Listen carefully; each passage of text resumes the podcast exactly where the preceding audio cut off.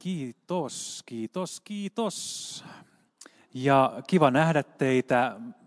Mä en itse ollut tässä meidän talvileirillä, joka nyt on ollut viikonloppuna, mutta näen täällä joitakin kasvoja, joista tiedän, että on ollut sekä leirillä että nyt vielä messussa. Siinä on jo aika heavy usereita.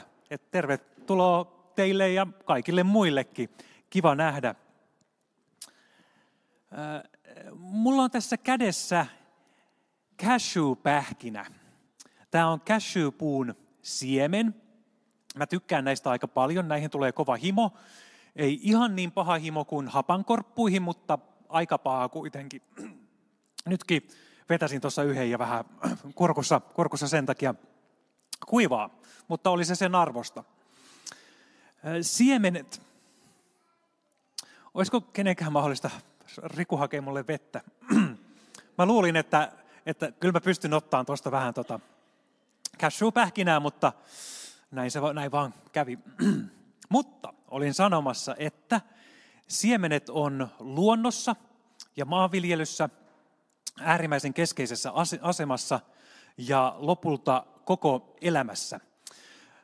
Kaikki siemenet ei ole sellaisia, että niitä käytetään suoraan ravinnoksi, mutta osa siemenistä on sellaisia, että niitä sekä syödään sellaisinaan, että kylvetään. Ja sitten kun sato saadaan, niin tehdään jonkinlainen valinta, että kuinka iso osa säästetään siemeniksi, siemenviljaksi, niin että ne kylvetään, ja kuinka iso osa käytetään. Ja erityisesti äh, tämmöisinä vaikeina maailman aikoina näitä, äh, kiitos Hanna, halleluja, kiitos. Erityisesti vaikeina maailmanaikoina, kun on luonnonmullistuksia ja sotia ja muuten, niin joudutaan entistä enemmän ihmiset puntoroimaan, että mitä tehdään, jos satoa ei tuu, tai jos se on tosi pieni, tai siemeniä ei saada, tai ne tuhoutuu tai tuhotaan.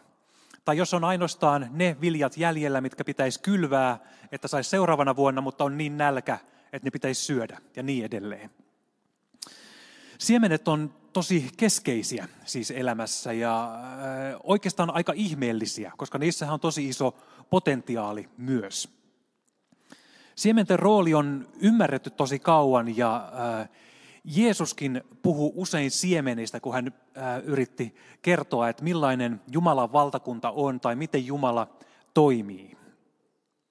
Tuossa äsken kuulussa Johanneksen evankeliumin kohdassa Jeesus sanoi näin, totisesti, totisesti, jos vehnänjyvä ei putoa maahan ja kuole, ja ehkä tämä voi laajentaa myös muihin jyviin ja siemeniin, jos se ei putoa maahan ja kuole, se jää vain yhdeksi jyväksi.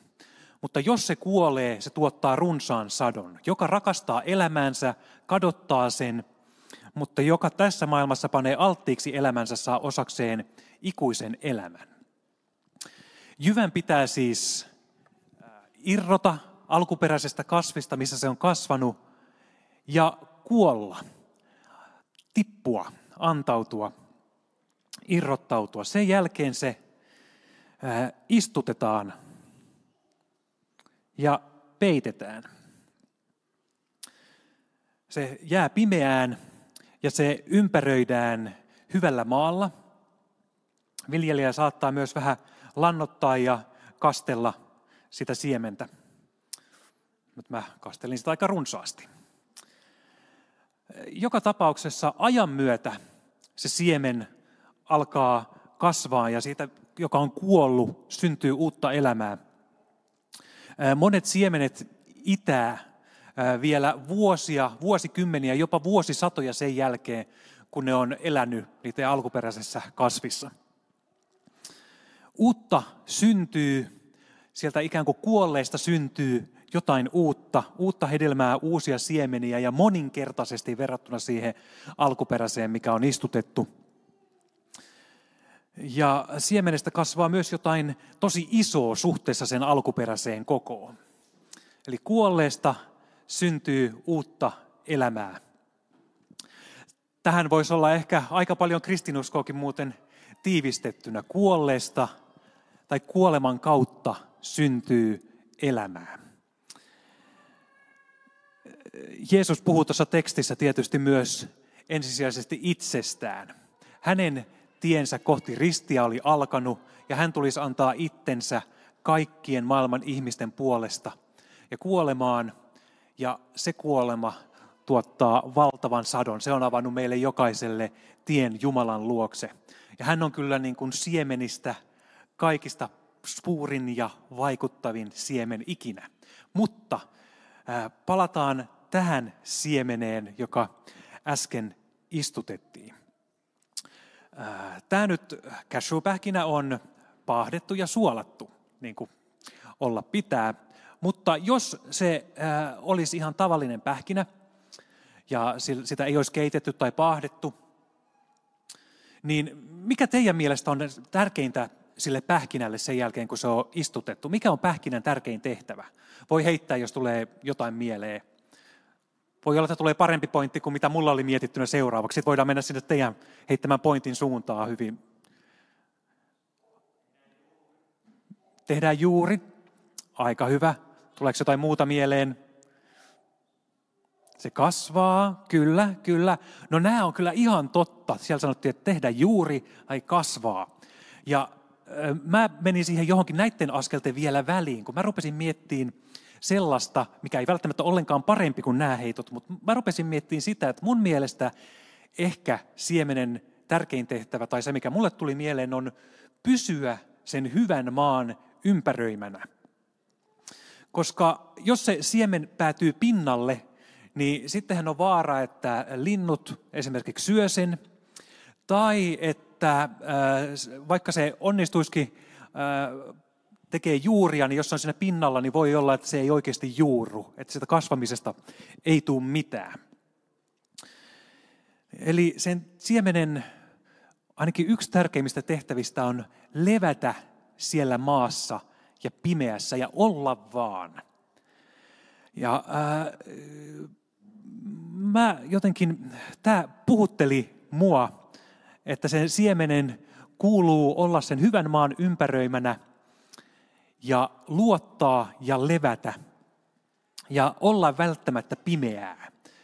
Mä ainakin kun mä mietin omaa elämääni, niin mulla on monenlaisia vaikeuksia monesti tämän teeman kanssa. Mä näen paljon omaa elämääni tässä. Mulla on monesti vastustusta ja vaikeutta juurtua Jumalaan, olla Jumalan kanssa yhteydessä arjessa.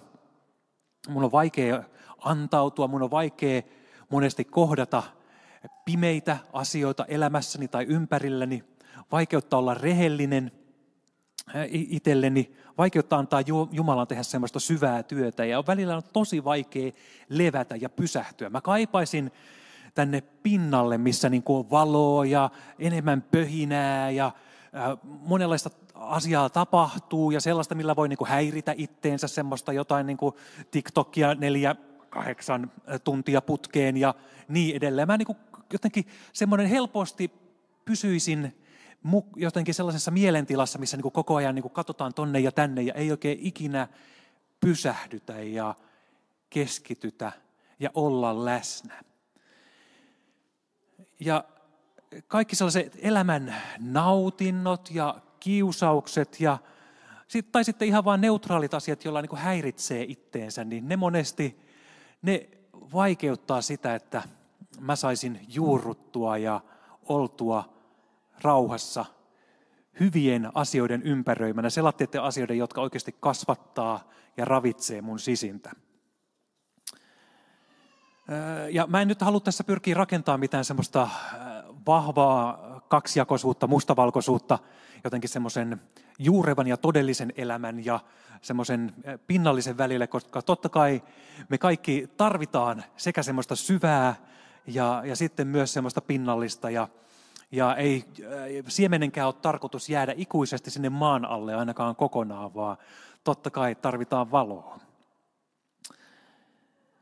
Mutta kun puhutaan juurien kasvattamisesta ja siitä, että elämään voisi muodostua pohja, jotenkin semmoinen kallio, ja Jumala voisi tehdä semmoista niin pitkäjänteistä ja niin sisintä muuttavaa työtä, niin kyllähän se vaatii lopulta kuitenkin pysähtymistä, itseni ja muiden niin kuin oikeita kohtaamista, aitoutta, antautumista ja arkisia valintoja. Ja tietysti sen lisäksi Jumalan apua ja anteeksantoa ja armoa, mitä meille onneksi on jokaiselle ihan loputtomasti tarjolla. Mutta omassa elämässä minulle tuli pari esimerkkiä mieleen. Nämä voi olla huonoja, mutta sanon kuitenkin. ensimmäinen on sellainen, että, että kaksi vuotta sitten mä rupesin lukemaan semmoista niin raamattu vuodessa läpi, semmoista lukusuunnitelmaa. Se on tarkoitus lukea koko raamattu niin kuin suurin piirtein päivittäin niin kuin tietty pätkä, niin että se vuodessa tulisi luetuksi. Ja tota, mä niin kuin muutaman kuukauden pysyin matkassa mukana, mutta sitten mä aloin vähän jäädä jälkeen ja sitten jossain välissä, kun tuli niin kuin lomaa ja muuta, niin sitten se jostain syystä aivan kokonaan jäi. Ja sitten mä tajusin, että tämä on, niin kuin, on vaikeampaa kuin mitä mä ajattelin. Kun mä oon tätä seurannut ja ylipäätään lukenut ja vähän eri tavalla ja järjestelmällisemmin ja pidempiä pätkiä kuin aikaisemmin, niin kyllä niin kuin jotain uutta ja syvää muodostuu sisimmässä ja enemmän sellaista kokonaiskuvaa, että mitä raamatussa tapahtuu ja miten Jumala siellä on toiminut ihmisten elämässä, mutta kyllä tämä on vaikeaa. Mutta monesti mä oon sitten, kun oon huomannut, että nyt on jääty jälkeen, että mun on parempi luovuttaa, niin ähä kutti, mä, mä, mä en luovuttanutkaan, mä annoin itselleni luvan, että nyt mä omassa tahdissa mä jatkan tämän lukemista. Ja itse asiassa eilen, tällainen noin kaksi vuotta ja kuukausi siihen meni raamattu vuodessa, mutta tota, sain sen luettua niin se oli niin kuin hyvä fiilis. Sitten mä oon pikkuhiljaa jatkanut, kiitos, kiitos, mutta tämä ei, tämä ei oikeasti ollut mikään tämmöinen humble flex, mikään niin kehu, koska mä, mä tiedän, että täällä on paljon ihmisiä, jotka lukee paljon enemmän ja säännöllisemmin raamattua kuin mä. Tosiaan raamattu vuodessa, mulla oli yli kaksi vuotta. Ää, mutta mä, koska mä huomasin sen, että tämä oli mulle tosi vaikeeta. Oli niin kuin tosi vaikeeta ja on edelleenkin niin kuin muodostaa hyviä tapoja elämään, josta vaikka niistä olisi miten paljon hyötyä, mutta silti niin kuin mä ainakin niin kuin häiritsin itteeni tosi usein sillä, että mä tein jotain ihan muuta. Siis ei ollut ainoastaan sillä lailla, että kun joku kerta, kun mä luen raamattua, että oh, tuli joku hairahtava ajatus ja hetkeksi menin ajatuksissani muualle, mutta sitten palasin lukemaan, vaan joka ikinen kerta, kun mä äh, luin raamattua tai olisin voinut lukea, niin aina oli jotain, mitä voisi tehdä. Aina on jotain muuta tekemistä. Ja niin kuin silloin tällöin vaan aina, ihan joka kerta. Ja siksi tämä on ehkä ollut niin vaikeaa opetella uusia hyviä tapoja ja semmoista ikään kuin kaivautumista ja pysähtymistä. Äh, ja jos me eletään kerran Jumalan maailmassa ja meidät on tarkoitettu suhteeseen Jumalan kanssa, niin kyllä lopulta Jumalan sanan lukeminen on pitkällä tähtäimellä paljon tärkeämpää kuin vaikka joku Xboxin pelaaminen. Mutta silti se oli mulle vaikeaa.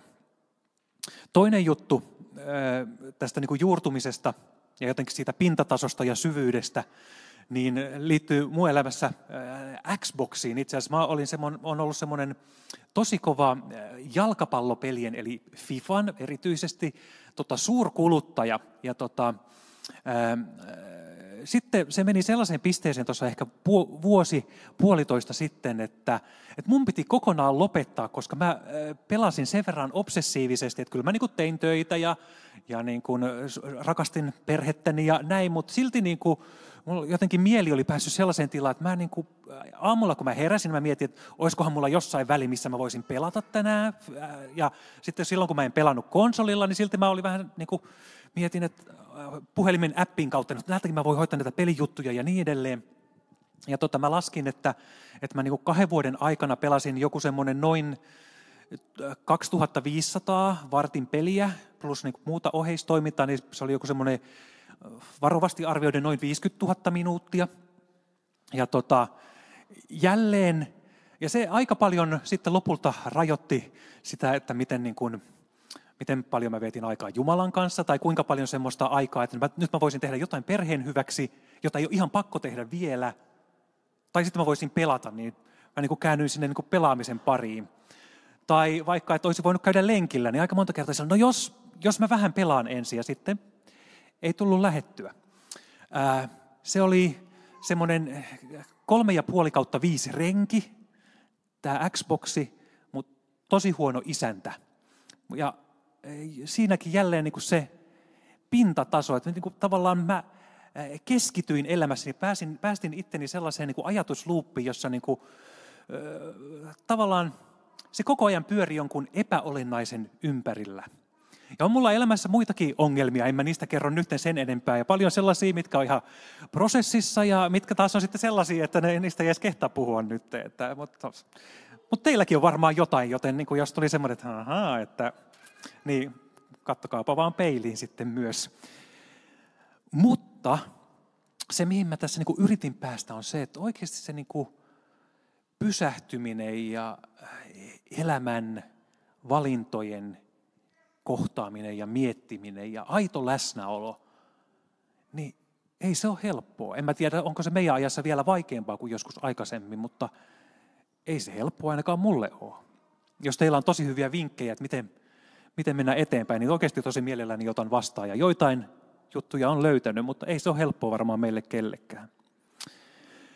Pääsiäisen lähestyessä kristityt on monesti paastonnut, äh, jättänyt jotain elämästä pois. Ja paaston ajatushan ei ole, että me pyritään kurittaan itteemme niin kuin vailla mitään kummempaa syytä, vaan että me jätetään jotain pois, jotta jollekin vielä tärkeämmälle ja arvokkaammalle olisi tilaa. Äh, Jumalan etsimiselle, lähimmäisten rakastamiselle, läsnäololle – ja äh, sitten kun sille antaa tilaa ja se löytää paikkansa, niin tota, ei se ole ainoastaan semmoista työtä tai itsensä kieltämistä, vaan äh, kun keskittyy ja onnistuu jotenkin keskittyä pikkasen niihin niin kuin tärkeisiin asioihin, niin jotain uutta ja hyvää ja syvää alkaa muodostua myös sisimmässä. Rupeaa näkeen tuloksia. Äh, kun keskittyy siihen vähän enemmän, kerta kerran jälkeen, että mitä haluaa eniten, eikä siihen, mitä haluaa juuri nyt, niin sitten myös se, mitä haluaa eniten, niin sitä rupeaa muodostuun elämässä. Kun etsii ensin Jumalan valtakuntaa, niin Jumalan valtakuntaa alkaa nähdä ja sitten ne muut asiat tulee omalla painollaan paljon enemmän. Psalmissa yksi sanotaan, että hyvä on sen osa, joka löytää ilonsa Herran laista, tutkii sitä päivin ja öin. Hän on kuin puu, vetten äärelle istutettu. Se antaa hedelmän ajallaan, eivätkä sen lehdet lakastu. Hyvä on sen osa, joka löytää ilonsa Jumalasta. Hän on kuin vetten äärelle istutettu puu. Voisiko ajatella, että silloin kun me suostutaan siihen istuttamiseen ja siihen pimeyteen ja pysähtymiseen, niin äh, Jumalan käsissä meitä ei ole ikinä haudattu, vaan me ollaan aina istutettu. Vaikka onkin pimeätä, niin aina jotain uutta ja hyvää alkaa versomaan. Mutta on istutettu, että mä vaan siemenenä, mä, mun tärkein tehtävä on olla siinä oikeassa maaperässä ja pysyä siinä kiinni ja antaa juurten kasvaa ja verson kasvaa. No jos siemenen tehtävä on pysyä hyvässä maassa, niin vielä lyhyesti mulle tuli se mieleen myös, että mikä on siemenen potentiaali. Mulla on täällä ei cashewpuu, mutta kuitenkin täyteen mittaan suurin piirtein kasvanut kasvi.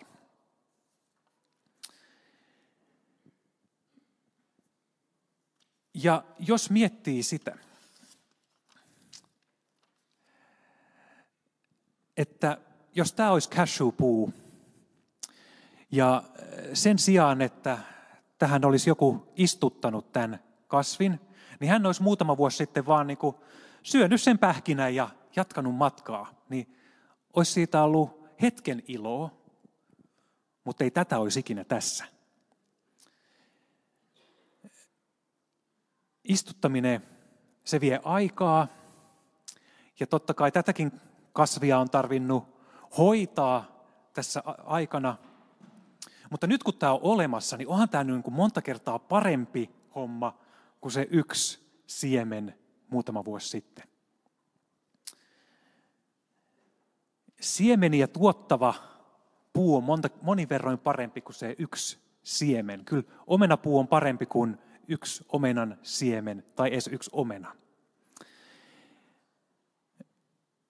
Ehkä, ja mun mielestä tämä kuvastaa myös semmoisia niin pieniä investointeja, pieniä päätöksiä elämässä, että mä teen nyt, mä istutan tämän pienen asian tai viikko toisensa jälkeen mä kastelen tätä kasvia, jotta jossain vaiheessa on paljon enemmän kuin mitä olisi ollut. Tai jos mä ne pienet ajat, pienet teot, pienet resurssit olisin joka viikko vaan käyttänyt kulutukseen tai siihen, mitä mä juuri silloin halusin, mitä mieli teki.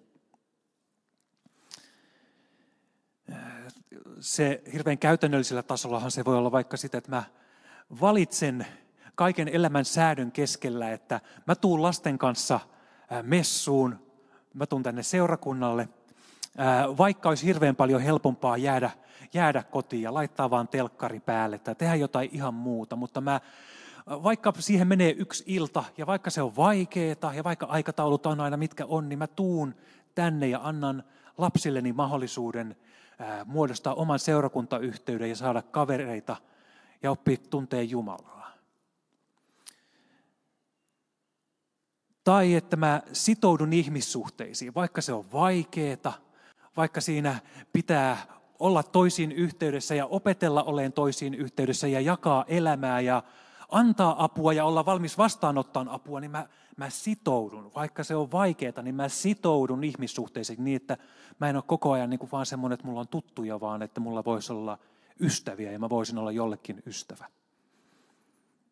Tai että mä opettelen anteliaisuutta, että mä annan säännöllisesti Jumalan työhön ja muihinkin hyviin asioihin niin, että mä en niin kuin, vaan silloin tällöin, kun jos sille päälle satun, niin anna, vaan että, että siinäkin, silläkin elämän osa-alueella voisin olla suunnitelmallinen. Tai johdonmukaisesti pyrin murtamaan vaikka jotain omassa suvussa olleita epäterveitä toimintatapoja tai malleja vaikka vanhemmuuteen tai johonkin vuorovaikutukseen liittyen. Opettelen elämään Jumalan perheen elämää omassa elämässä pienillä valinnoilla kerta toisensa jälkeen ja sitten joskus niin, ettei sitä välttämättä edes huomaa, niin puu onkin kasvanut vuosien saatossa. On helppo yliarvioida, mitä saa aikaan vuodessa – mutta on tosi helppo myös aliarvioida, mitä saa aikaa viidessä vuodessa tai eliniässä. Ja sitten vielä, jos sen oman elämänsä antaakin Jumalan käsiin, niin mitä Jumala voikaan tehdä viidessä vuodessa tai eliniässä. Hän, joka kykenee niin kuin verrattomasti enemmän tekemään kuin kukaan meistä voi edes käsittää tai kuvitella. Mun mielestä se on aika huikeeta. Se on aivan valtava, valtava asia, kun nojataan Jumalan uskollisuuden varaa ja pyritään olemaan itse niissä pienissä asioissa uskollinen ja katsoa, mitä sieltä tulee. Monesti on helppoa tai ymmärrettävää tavoitella nopeaa ja isoa, mutta Jumala näyttäisi toimiva aika paljon toisinpäin. Pientä ja arkista – ja sitten jotain uutta pikkuhiljaa syntyy. Sitä siemenestä onkin kasvanut puu. Pidennetään meidän aikaperspektiiviä. Tämä ainakin haastaa mua siihen, että mä en niin kuin jotenkin ylen katsoisi pieniä tekoja, pieniä arjen valintoja, sitä, että mä on vaikka omille vanhemmilleni tai joillekin ystäville niin kuin laitan viestin silloin tällöin, vaikka niin kuin ei luontaisesti tuntuisi siltä, tai että mä lahjoitan tai mitä se onkaan, niin vuosien aikana jotain niin kuin paljon enemmän voi syntyä. Mutta eihän tämä ole helppoa, ja mä en ainakaan ole täydellinen, se tässä tuli jo ilmi, mutta ette ehkä ole tekään. Siksi meidän olisi ehkä hyvä rukoilla näiden teemojen äärellä. Ja koska se niin kuin siemenenä pysyminen ja juurtuminen, se ei ole helppoa. Sen perspektiivin tavoittaminen, että kuinka tärkeitä ne pienet asiat pitkässä juoksussa on, niin sekin on vaikeaa. Mitä jos rukoillaan yhdessä vähän aikaa. Rakas Herra, sä näet meistä jokaisen. Sä näet meidän elämät ja tässä hetkessä tullaan sun eteen ja pyydetään, että jos meidän elämässä on jotain semmoisia tärkeitä asioita, mitkä on hautautunut jonkun hyvän, mutta vähemmän tärkeän tai sitten jonkun huonon alle. Niin Herra, nosta sä niitä esiin tässäkin hetkessä, kun me ollaan sun edessä rukouksessa. Puhu sä meille.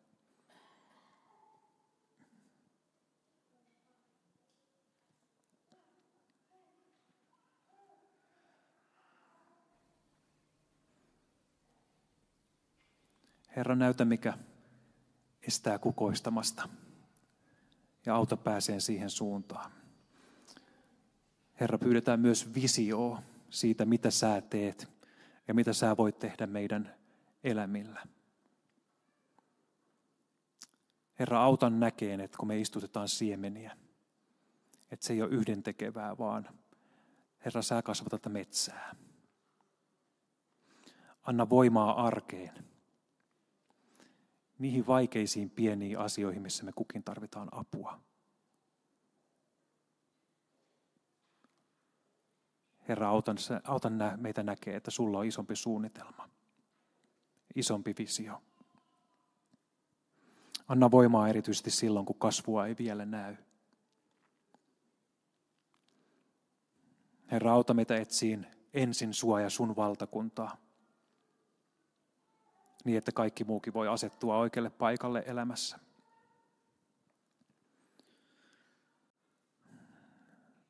Ja Herra, tässä kun pääsiäinen lähestyy,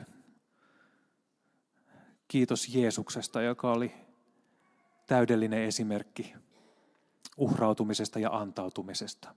Herra, kiitos, että me voidaan sun varaan nojautua. Kääntää meidän katseet ristiin ja tyhjää hautaan.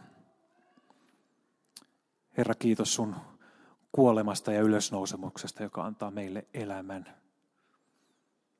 Kiitos, että me voidaan jättäytyä sun armon varaan. Herra, anna sä meille voimaa. Noustaa yhdessä kiittämään ja ylistämään Jumalaa seuraavan lauluajaksi.